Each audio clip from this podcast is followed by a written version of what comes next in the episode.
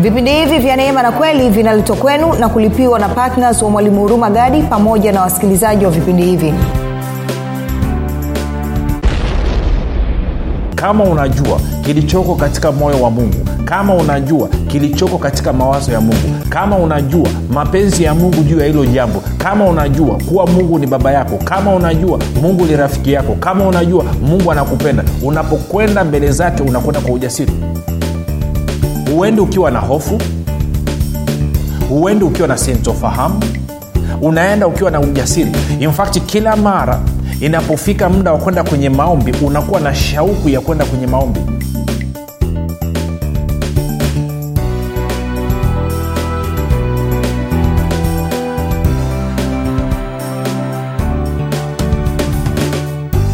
popote pale ulipo rafiki ninakukaribisha katika mafundisho ya neema na kweli. Jina langu naitwa huruma gadi ninafuraha kwamba umeweza kuungana nami kwa mara nyingine tena ili kuweza kusikia kile ambacho roho wa yesu kristo ameweza kutuandalia kumbuka tu mafundisho ya neema na kweli yanakuja kwako kila siku muda na wakati kama huu kama unasikiliza kwa njia ya redio yakiwa yana lengo la kujenga imani yako wewe unayenisikiliza ili uweze kukua na kufika katika cheo cha kimo cha utimilifu wa kristo.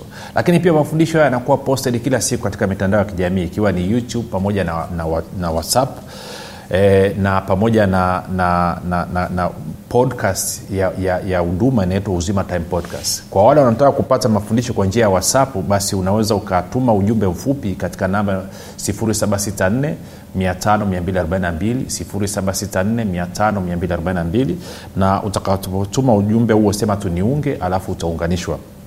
Na kwa maana hiyo utapata mafundisho haya. Siri ni kusikiliza tena na tena na tena. Kumbuka kufikiri kwako kuna mchango wa moja kwa moja katika kuamini kwako. Ukifikiri vizuri utaamini vizuri. Ukiamini vizuri utatenda vizuri. Ukitenda vizuri utapata matokeo mazuri. Lakini ukifikiri vibaya maanaake ni kwamba utaamini vibaya na ukiamini vibaya utatenda vibaya. Na ukitenda vibaya utapata matokeo mabaya ambayo atakusababisha uwe ni mtu wa kunungunika tu. Hivyo basi fanya maamuzi ya kufikiri vizuri. Na kufikiri vizuri ni kufikiri kama kristo. Na ili uweze kufikiri kama kristo unabudi kuwa mwanafunzi wa kristo. Na mwanafunzi wa kristo anajifunza mafundisho ya neema na kweli. Tunaendelea na somo letu linalosema rafiki wa yesu.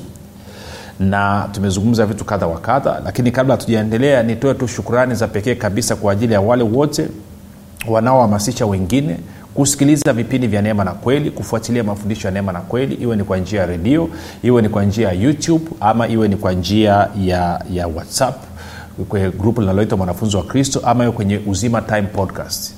Eh? na unapokuwa na application ya huduma nenda kapakue nenda kwenye google play store unaweza ukaipata lakini pia nadhani kwenye wanaita nini naanza kusahau majina uh, itune pia zinapatikana mafundisho yetu. Kwa hiyo ukienda pale basi unaandika tu mwalimu huruma gadi alafu unatupata pale eh, unaweza ukapakua application ukaweka ama ukasikiliza moja kwa moja kama kwenye itune um, na yote tunafanya ili kuweza kufikishia mafundisho hayo kwa njia urahisi. Na unapokuwa na application ya huduma maanaake ni kwamba una uwezo wa kusikiliza mahali popote wakati wowote una uwezo wa kudownload una uwezo wa, ku, wa kusikilizia umoumo na inakuwa ni nyepesi. Na kila somo jipya likiwekwa basi unapata alert. Unaambiwa kwamba kuna somo jipya limewekwa basi unajua unafuatilia. Kwenye youtube tunapatikana kwa jina la mwalimu huruma gadi na kwa wale wanaopendapenda picha na nini na nini kwenye facebook kule unaenda pia kwa jina la mwalimu huruma kwenye instagram pia kwa jina la mwalimu huruma gadi. Kwenye twitter kwa jina la mwalimu huruma gadi. Basi tunaendelea na somo letu. Um, swali niloanza nalo tangu mwanzo wa somo letu ni hili. Je wewe ni mtumwa wa yesu kristo ama rafiki wa yesu kristo? Sasa nafahamu paulo petro wote wamesema mtumwa mtumwa wa yesu kristo. Lakini zingatia kuna utumwa wa aina mbili kuna utumwa wa kulazimishwa na kuna utumwa wa kujitoa kwa upendo kwa sababu umemjua mtu umemwelewa umeelewa kile alichokufanyia umempenda mno. Sasa unaamua kuwa nasema mimi ni wakwako na kwa maana hiyo hata ukiona zamani ukisoma kwenye agano la kale utaona kwamba ulikuwa una watumwa ambao wanakuja eidha amenunuliwa kutoka kwa wanaouza watumwa na amekuja kwenye familia amefanya kazi pale alafu walikuwa wana kipindi haswa kwenye torati kwamba mtumwa ukae naye milele kwamba huyu baada ya muda unatakiwa umwachilie umpe uhuru wake. Na mungu akaelekeza akasema ikiwa mtumwa amefikia mwisho wa kipindi chake cha kukaa katika utumwa na unatakiwa kumwachilia na umemwachilia alafu ile mtumwa amefanya maamuzi hataki kwenda anataka kukaa na kubakia kuwa sehemu ya familia anasema basi mtumwa huyo atabakia lakini atatobolewa sikio na kuvalishwa hereni. Kwao swala la wanaume kutoboa sikio na kuvaa hereni lilianzia kipindi hicho. Kwao sikio linatobolewa alafu anavalishwa hereni anaonyesha kwamba huyu ni mtumwa wa upendo mtumwa wa iari tunakwenda sawasawa sasa naona kama vile masela wanavyotabasamu walikuwa wanatamani kupiga kipini kwenye sikio alafu anasema mi mtumwa wa yesu kristo. Kwa hiyo tuyaache hayo. Kwa tunaendelea basi. Tuende moja kwa moja kwenye yohana 15 mstari wa 15 angalia kitu ambacho bwana yesu anawambia mitume. Siwaiti tena watumwa kwa maana mtumwa hajui atendalo bwana wake.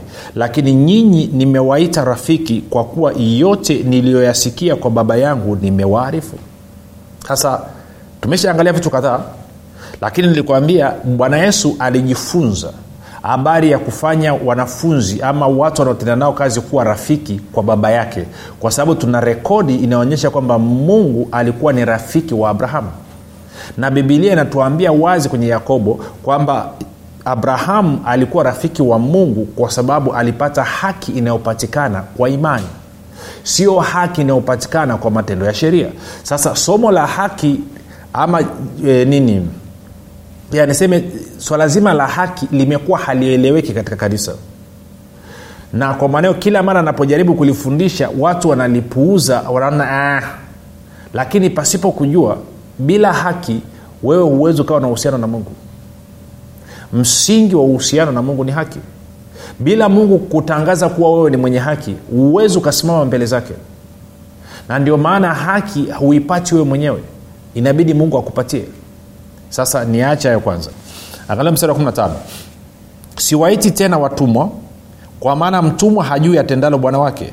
Lakini ninyi nimewaita rafiki kwa kuwa yote niliyoyasikia kwa baba yangu nimewaarifu alafu anasema si ninyi mlionichagua mimi bali ni mimi niliyewachagua ninyi nami nikawaweka mwende mkazae matunda na matunda yenu yapate kukaa ili kwamba lolote mwombalo baba kwa jina langu awapeni. Kwa hiyo anasema nini? Anasema unapokuwa rafiki wa yesu lolote utakalomwomba baba utapata. Lakini unapokuwa mtumwa mtizamo wako utapokwenda kwa mungu huendi kwa mungu kama baba utaenda kwa mungu kama mungu ambaye ni ni nini? Anasema mungu mwenye haki na anayehukumu. Na kwa maana hiyo mtizamo wako siku zote utakuwa ni mtizamo wa kwamba wewe ni duni wewe ni mchafu wewe haufai. Na ukiangalia wakristo wengi wanavyokwenda mbele za mungu kufanya maombi wanakwenda na mtizamo huo. Na wengi wanapenda kukopi ombi la daudi katika zaburi ya 51 baada ya daudi kuchukua mke wa mtu alafu akaua mme wa huyo mama alafu akataa kuficha ile dhambi mpaka alipokuja kuumbuliwa na, na, na nabii e, nathanieli. Kwa, ama nathan. Anapoenda kufanya maombi mbele za mungu anaomba kwa zaburi ya 51 hasa ukiwauliza wangapi walifanya hayo aliyofanya daudi katika zaburi ya 51 sijui ni wangapi kwa hiyo kuna maneno mengine ambayo daudi anayatumia ambayo wewe ambaye sasa hivi ni mwana wa mungu wewe ambaye ulichaguliwa na yesu na yesu alikuchagua kwa lengo la wewe kuwa rafiki yake hustahili. Kuna maneno mengine hustahili kuyasema? Kwa sababu wewe sio tu kwamba ni mwana wa mungu lakini pia ni rafiki wa yesu. Tunakwenda sawasawa kwa anasema rafiki, ya, rafiki yani rafiki wa yesu akiomba anajibiwa. Akiomba anapata. Kwa nini? Kwa sababu anajua yote ambayo bwana yesu anayajua ambayo bwana yesu amefunuliwa na kuambiwa na baba yake na kwa maana hiyo kama unajua kilichoko katika moyo wa mungu kama unajua kilichoko katika mawazo ya mungu kama unajua mapenzi ya mungu juu ya hilo jambo kama unajua kuwa mungu ni baba yako kama unajua mungu ni rafiki yako kama unajua mungu anakupenda unapokwenda mbele zake unakwenda kwa ujasiri. Huendi ukiwa na hofu huendi ukiwa na sintofahamu unaenda ukiwa na ujasiri. In fact kila mara inapofika muda wa kwenda kwenye maombi unakuwa na shauku ya kwenda kwenye maombi. Kwa sababu gani? Unakwenda kwa mungu ambaye sio tu kwamba ni baba yako lakini ni rafiki yako. Sasa moja nifafanue kitu hapa. Kuna watu wana wazazi. Na wazazi edha chukulie mtu ana baba. Na huyu mtu hajawahi kuwa rafiki na baba yake hata siku moja. Hawajawahi? Hawajawahi kabisa nina, nina, nina, nina sasa naweza usiwa mfano mzuri sana lakini nina, nina, nina bwana mmoja nilisoma naye uh, chuoni. Alafu siku moja nikiwa wakati huo nimeajiriwa nikiwa kikazi kule kule morogoro tumekaa mahali kwenye hoteli alafu akaja yuko na, na bwana mwingine. Kwa hiyo mimi nilivyoona nikaenda nikawasalimia bwana e, za siku nyingi safi e, vipi e. naona alafu kwa bahati mbaya kufanya utambulisho. Alafu huyo aliyekuwa naye akawa ametoka kidogo. Alafu nikaambia mshikaji wa wapi? Yuko poa kwelikweli akaambia no, baba yangu huyu digi yangu. Kaambia ah, kwao unatoka na baba yako mnakwenda mnakwenda kwenye kula starehe na baba yako? Akasema mi na baba yangu washikaji. Sasa mimi na baba baba yangu alikuwa ananipenda sana lakini hatukuwai kuwa washikaji hatukuwai kuwa marafiki. Hawa jamaa wanatoka wote wanaenda mitaani wote. Si hawa ni marafiki sasa kuna watu wengine wamepata ufunuo kuwa mungu ni baba lakini hawajapata ufunuo bado kuwa mungu ni rafiki. Na ndicho ambacho bwana yesu anatuletea. Ndicho ambacho bwana yesu anatamani. Anasema natamani ninyi muwa rafiki zangu. Si ukiwa rafiki hata kuzungumza na mungu mnazungumza uso kwa uso bwana yesu alikuwa anazungumza na mitume uso kwa uso na leo hii anataka azungumze na wewe face to face uso kwa uso ama tunaita ana kwa ana. Moja nikuonyeshe mtu mmoja ambaye alikuwa akizungumza na mungu anazungumza uso kwa uso. Ndio si kumbuka nilikwambia bwana yesu yote anayafanya na kuyasema ni kwa sababu tumeona katika yohana, yohana 519 kwamba ameyaona kwa baba yake. Kwao anavyoleta swala la urafiki hapa sio kitu amekiokota mtaani anatufunulia haja iliyoko katika moyo wa mungu. Usisahau pamoja na kwamba yesu ni mwanadamu kwa asilimia mia moja lakini pia yesu ni mungu. Na kwa kuwa yeye ni mungu na mungu ni mmoja. Mungu sio wawili wala sio watatu na mungu mmoja. Kwa kama yesu, yesu ambaye ni mungu anatamani kuwa rafiki yako kumbuka basi mungu ambaye ni baba yako anataka kuwa rafiki na wewe. Na haya mambo tunaona. Tulishaangalia tukaona kwamba abrahamu alikuwa ni rafiki wa mungu. Sasa kama katika urafiki wa mungu alikuwa anaongeaje? Tende nikakuonyeshe sehemu. Tuende kwenye kutoka 33 kutoka mlango wa 33 haya mambo ni mazuri ndomana kwambia hili somo ni zuri kwelikweli kweli. Yaani unatakiwa ulisikilize tena na tena na tena na tena. Kutoka 33 nitaanza mstari wa ngapi? Ngoja tuanze mstari wa kwanza tuone kitu. Mstari wa kwanza kutoka 33 naanza mstari wa kwanza. Anasema bwana akanena na musa haya ondokeni katokeni hapo wewe na hao watu uliowaleta wakwee wa, e, kutoka nchi ya misri. Waende nchi hiyo niliyomwapia abrahamu na isaka na yakobo niliposema nitakipa e, nita kizazi chako nchi hii nami nitamtuma malaika aende mbele yako. Nami nitawafukuza wakanani na waamori na wahiti na, mpirizi, na mperezi na mhivi na myebusi waifikilie nchi imiminikayo maziwa na asali kwa maana mimi sitakwenda kati yenu kwa sababu ninyi ni watu wenye shingo ngumu nisiwaangamize ninyi katika njia. Sasa rafiki kumbuka kitu hichi. Wakati mungu anaenda kuwatoa israeli misri ukisoma kutoka mlango wa nne nadhani kuanzia mstari wa 22 23 pale mungu anamwambia musa akamwambia farao mpe mzaliwa wangu wa kwanza ruhusa aende. Alafu mungu anasema usipomwachilia mzaliwa wangu wa kwanza na mimi ntaua wazaliwa wako wa kwanza wote. Nitapita katika taifa la misri kila mzaliwa wa kwanza nitammaliza. Kwao mwachilie mwanangu aende mpe mtoto wangu ruhusa aende. Sijui kawa unanipata rafiki? Okay. Sasa najua nikisema hivyo kwa hiyo kama israel alikuwa ni mwana wa mungu mungu anasema huu ni mwanangu. Labda ngoja nikaisoma lakini siosoma hiyo sasa hatutaelewana. Tendele kutoka nne. Maana kuna wengine taambia mkasome hapa alafu amwende kusoma. Haleluya. Kutoka mlango wa nne uh, mstari wa ishina mbili anasema nawe umwambie farao bwana asema hivi israeli ni mwanangu mimi mzaliwa wa kwanza wangu nami nimekuambia mpe mwanangu ruhusa aende ili apate kunitumikia nawe umekataa kumpa ruhusa aende. Angalia basi mimi nitamuua mwanao mzaliwa wa kwanza wako. Kwa hiyo mungu anasema israeli wote kama taifa ni mwanangu ni mzaliwa wangu wa kwanza. Lakini angalia kule kwenye kutoka 33 tunafahamu hapo katikati kilichotokea ni kwamba israel katika mlango wa 32 wakatengeneza ndama wakaabudu ndama wakati musa amepanda mlimani.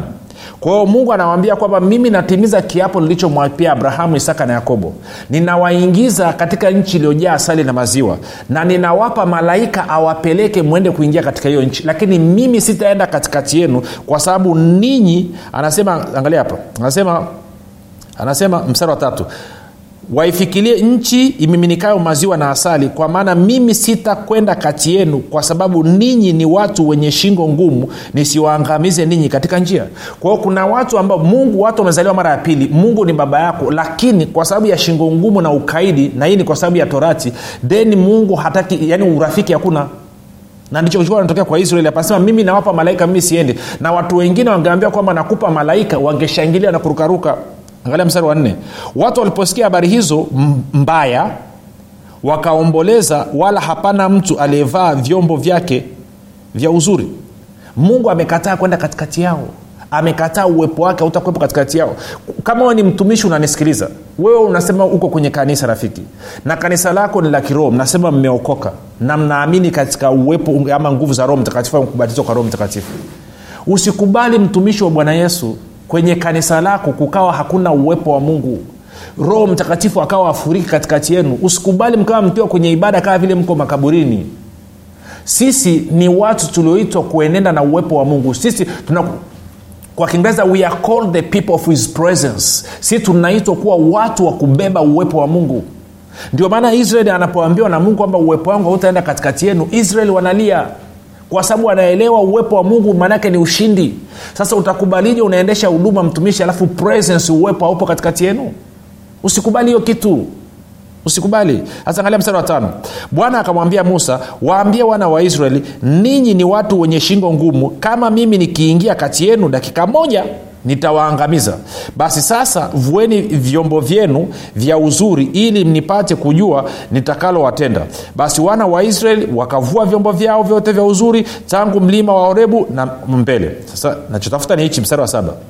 Basi desturi ya musa ilikuwa kuitwaa ile hema na kuikita nje ya marago mbali na hayo marago akaiita hema ya kukutania hata kila mtu aliyekuwa akitaka neno kwa bwana akatoka akaenda hata hema ya kukutania iliyokuwa nje ya, marago. Hata musa alipotoka kuiendea ile hema watu wote waliondoka wakasimama kila mtu mlangoni pa hema yake Akamtazama musa hata alipokwisha kuingia hemani. Ikawa musa alipoingia humo hemani ile nguzo ya wingu ikashuka ikasimama mlangoni pa ile hema naye bwana akasema na musa watu wote wakaiona nguzo ya wingu ikisimama penye mlango wa hema. Watu wote wakaondoka wakasujudu kila mtu mlangoni pa hema yake. Naye bwana mstari wa 11 naye bwana akasema na musa uso kwa uso kama vile mtu asemavyo na rafiki yake. Kisha akageuka akarejea hata maragoni bali mtumishi wake yoshua mwana wa nuni naye ni kijana hakutoka mle hemani. Kwa hiyo anasema musa alikuwa anakwenda kwenye hema kukutania nguzo ya wingu inashuka kwenye ile kukutania mungu anaanza kusema na musa na bibilia inatuambia kwamba mungu alikuwa akiongea na musa uso kwa uso kama vile mtu anavyoongea na rafiki yake. Kwa hiyo bwana yesu anapotaka si tuwe marafiki zake anapotaka wewe uwe rafiki yake kiu yake na shauku yake ni kwamba azungumze na wewe uso kwa uso kama vile ambavyo mungu muumba wa mbingu na nchi alikuwa akizungumza na musa uso kwa uso. Lakini unajua bahati mbaya moja kama ilivyokuwa kwa wana wa israeli ambapo walikataa kuwa rafiki na mungu walikataa kuzungumza na mungu. Wakasema musa azungumze kwa niaba yao. Ndivyo wakristo wengi leo hii wanataka watumishi wanaoitwa watumishi mitume manabii waende wakazungumze na mungu kwa niaba yao. Wao hawataki. Wanataka waje tu waekewe mikono waambiwe zungusha kitambaa. Ukizungusha kitambaa utakuwa tajiri. Zungusha kitambaa utapata passport utakwenda ulaya. Njoo ununue mafuta njoo ununue chumvi. Lakini hawataki uhusiano na mungu. Hawataki kuwa rafiki na mungu. Moja nikuonyeshe wana wa walivyomkataa mungu. Tukaangalie kitu uh,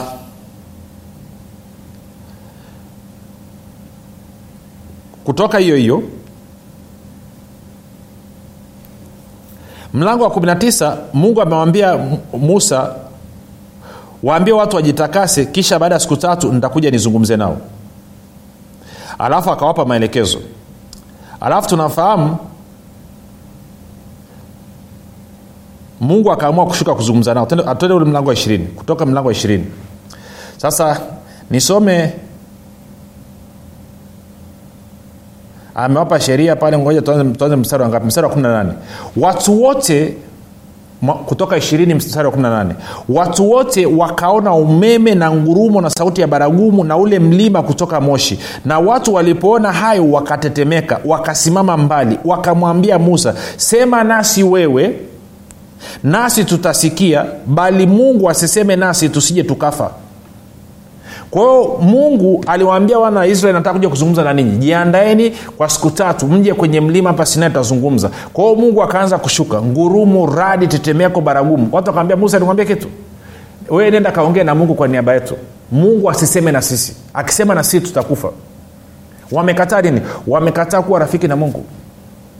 Kama vile ambavyo baadhi yetu leo hii hatutaki kutengeneza uhusiano na mungu hatutaki kuwa rafiki na mungu kupitia yesu kristo ili aseme na sisi uso kwa uso. Tunataka mtu mwingine aende akazungumze na mungu kwa niaba yetu. Lini wewe unanisikiliza utafanya maamuzi kwamba no nataka kuwa rafiki na mungu. Nataka mungu muumba wa mbingu na nchi ambaye ni baba yangu azungumze na mimi uso kwa uso. Nataka kuzungumza na yesu kristo uso kwa uso. Nataka kuzungumza na roho mtakatifu uso kwa uso. Lini utaamua? Lini utaacha kutegemea wengine kuzungumza na mungu kwa niaba yako lini utaacha kutegemea wengine kukuwakilisha kwa mungu kwa niaba yako? Kwa nini usiwe mtu wa kuzungumza na mungu uso kwa uso katika uwepo wake katika utukufu wake? Huu ndio mwaliko unaotaka kukupa rafiki. Ndio maana kakwambia hili somo ni somo la muhimu kweli kweli. Ni somo ambalo litakutengenezea ufahamu litakujengea uwezo kupitia neema ya yesu kristo na kupitia upendo wa mungu baba na ushirika wa roho mtakatifu utafika mahali utakuwa unafanya ushirika na mungu masaa ishirini na manne. Hata wakati umelala bado atasema na wewe. Bado utafanya naye ushirika. Kwa nini? Kwa sababu huko mbele ya uwepo wa mungu. Lakini kama utambui hivyo utawezaje? Kwa hiyo bwana yesu anataka wewe uwe rafiki yake. Kama ilivyokuwa mungu anazungumza na musa uso kwa uso anataka leo hii na yeye azungumze na wewe uso kwa uso anataka leo hii mungu baba yake azungumze na wewe uso kwa uso. Angalia usije ukawe na shingo ngumu ukawa mbishi na mkaidi kama wana wa israeli ambao walifanywa mioyo yao kuwa migumu kwa sababu ya torati na sheria. Na ndio maana tunawahubiria watu leo hii waachane na torati wageukie neema ya yesu kristo. Ili mioyo yao ipate kuwa laini. Ukisoma wakorinto wa pili mlango wa tatu anasema wale wanaoenda kwa torati mioyo yao ni ya mawe lakini wale wanaoenenda kwa kufuata neema ya yesu kristo wakiongozwa na roho mtakatifu anasema mioyo yao ni mioyo ya nyama. Kwao lengo la mafundisho haya na somo hili ni kukusaidia wewe moyo wako uache kuwa wajiwe moyo wako uwe wanyama ili roho mtakatifu akatibu hiyo barua aandike hiyo barua katika moyo wako ili watu wengine wakikuona waweze kusoma ujumbe wa kristo katika maisha yako. Ili watu wakikuona wajue hakika wewe ni rafiki wa kristo wajue kwamba wewe ni rafiki wa yesu. Wafahamu kwamba wewe ni rafiki wa mungu. Unaweza kawa umenisikiliza una miezi mingapi sahivi labda miezi nane ama miezi sita ama miezi, tis, nani miezi mitano saba. Haijalishi. Lakini kama kuna kitu utagundua rafiki napofundisha na wale wanafuatilia kwenye youtube sitoki jasho. Tunazungumza kishikaji. Tunazungumza kirafiki. Haya mawazo yanatiririka. Maanake nimekuwa rafiki wa yesu na kwa maneo roho mtakatifu ana flow anatiririka kwa uhuru hata ukija kwenye mikutano ya kwangu ama kwenye ibada na ambazo nahudumu sihudumu kwa kuvuja jasho. Utakuta mapepo yakifanya vurugu na kuvuruga ibada. Shika mguu huko mfunge kamba mfunge kanga. No, no, no, no. sisi ni wafalme bwana. Sisi ni marafiki zake na yesu. Wewe ni rafiki yake na yesu. Yesu alikuwa avuji jasho. Kwa hiyo na wewe uwezi ukavuja jasho. Kumbuka ukishakuwa na ukiwa rafiki kwa mfano ukiwa rafiki na kiongozi wa labda wa taifa ama wa mkoa unakuwa na ushawishi katika hilo taifa. Ndivyo inavyokwenda duniani. Ukiwa rafiki wa mfalme utakuwa na ushawishi katika huo ufalme. Kwao na wewe ni rafiki wa mfalme wa wafalme kwao lazima uwe na huo ushawishi. Kwao maamuzi leo hii ya kuwa rafiki wa yesu. Kama unasema una kiu ya kuzungumza na mungu uso kwa uso hatua ya kwanza ni kumpokea yesu kristo kama bwana na mwokozi wa maisha yako. Hivyo nakukaribisha ufanye maombi yafuatayo pamoja nami ili hiyo ndoto yako iweze kutimia. Sema mungu wa mbinguni kiu yangu na shauku yangu ni kuzungumza na wewe uso kwa uso kama vile ambavyo musa alizungumza na wewe uso kwa uso. Hivyo nafanya maamuzi leo hii kwamba nakiri na kuamini kabisa kwamba yesu kristo ni mwanao. Alikufa msalabani ili aondoe dhambi zangu kisha akafufuka mimi niyo mwenye haki. Nakiri kwa kinywa changu ya kuwa yesu ni bwana. Bwana yesu nakukaribisha uwe bwana na mwokozi wa maisha yangu. Naomba uwe rafiki yangu asante kwa maana mimi sasa ni mwana wa mungu tena mimi ni rafiki yako wewe yesu. Na najua kuanzia leo utasema na mimi uso kwa uso. Rafiki umefanya maombi mafupi na kukaribisha katika familia ya mungu. Tujulishe tupigie simu tuambie tufurahi pamoja na wewe. Mpaka hapo tumefika mwisho. Jina langu naitwa huruma gadi. Yesu ni kristo na bwana. Watu wengi sana hawajui kwamba maisha mazuri ama mabaya yanatokana na maneno yao kufanikiwa ama kushindwa kunatokana na maneno yao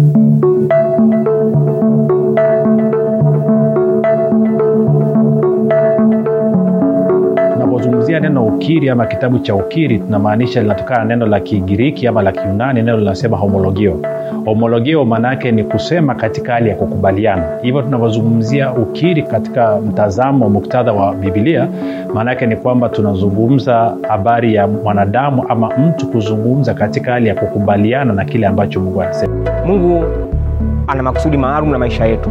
Mungu ametuumba ili tutawale na mungu ametuumba ili na sisi tuumbe vitu tunavyovitaka katika mazingira yaliyotuzunguka. Lakini hapo kabla hatukuwa tunafahamu hivyo tulikuwa tunazungumza kinyume na neno la mungu lilivyosema lakini baada ya kukutana na kitabu cha mwalimu huruma gadi cha nguvu ya ukiri kimenisaidia sana kimenisababisha na mimi leo sasa hivi nazungumza kama mungu anavyotaka nizungumze kama mungu alivyoyakusudia maisha yangu. Kwa nini kitabu hichi pia ni tofauti na kitabu kingine tuna sehemu ya pili katika kitabu hiki maanake viko viko sehemu mbili. Sehemu ya kwanza tunakujengea ufahamu sehemu ya pili tunakupa nafasi ya wewe kufanya mazoezi. Katika sehemu ya pili tumekuwekea aina mbalimbali za ukiri ambazo mtu atazitumia kila siku kufanya mazoezi na kuanza kuumba kesho yake. Leo kwao hatukufundishi tu tukakupa ufahamu alafu tukakuacha hewani. Hapana. Tunakufundisha tunakupa ufahamu tunakujengea uwezo na baada ya hapo tumekupa sampo za kuanzia vitu vya kuanzia uanze kufanya ukiri kitabu cha nguvu ya ukiri kinatuelewesha kwamba tuanze kuishi yale maisha halisi ambayo mungu ameyakusudia katika maisha yetu. Kwa hiyo unapolichukua neno la mungu ile nguvu sasa ambacho kile mungu amekikusudia kinaanza kudhihirika katika damu na nyama katika mwili wako na hakika unakuwa mzima na mimi nimekishuhudia hicho hata nyumbani kwangu mtoto wangu alikuwa anaamka na kutapika anaumwa kila leo.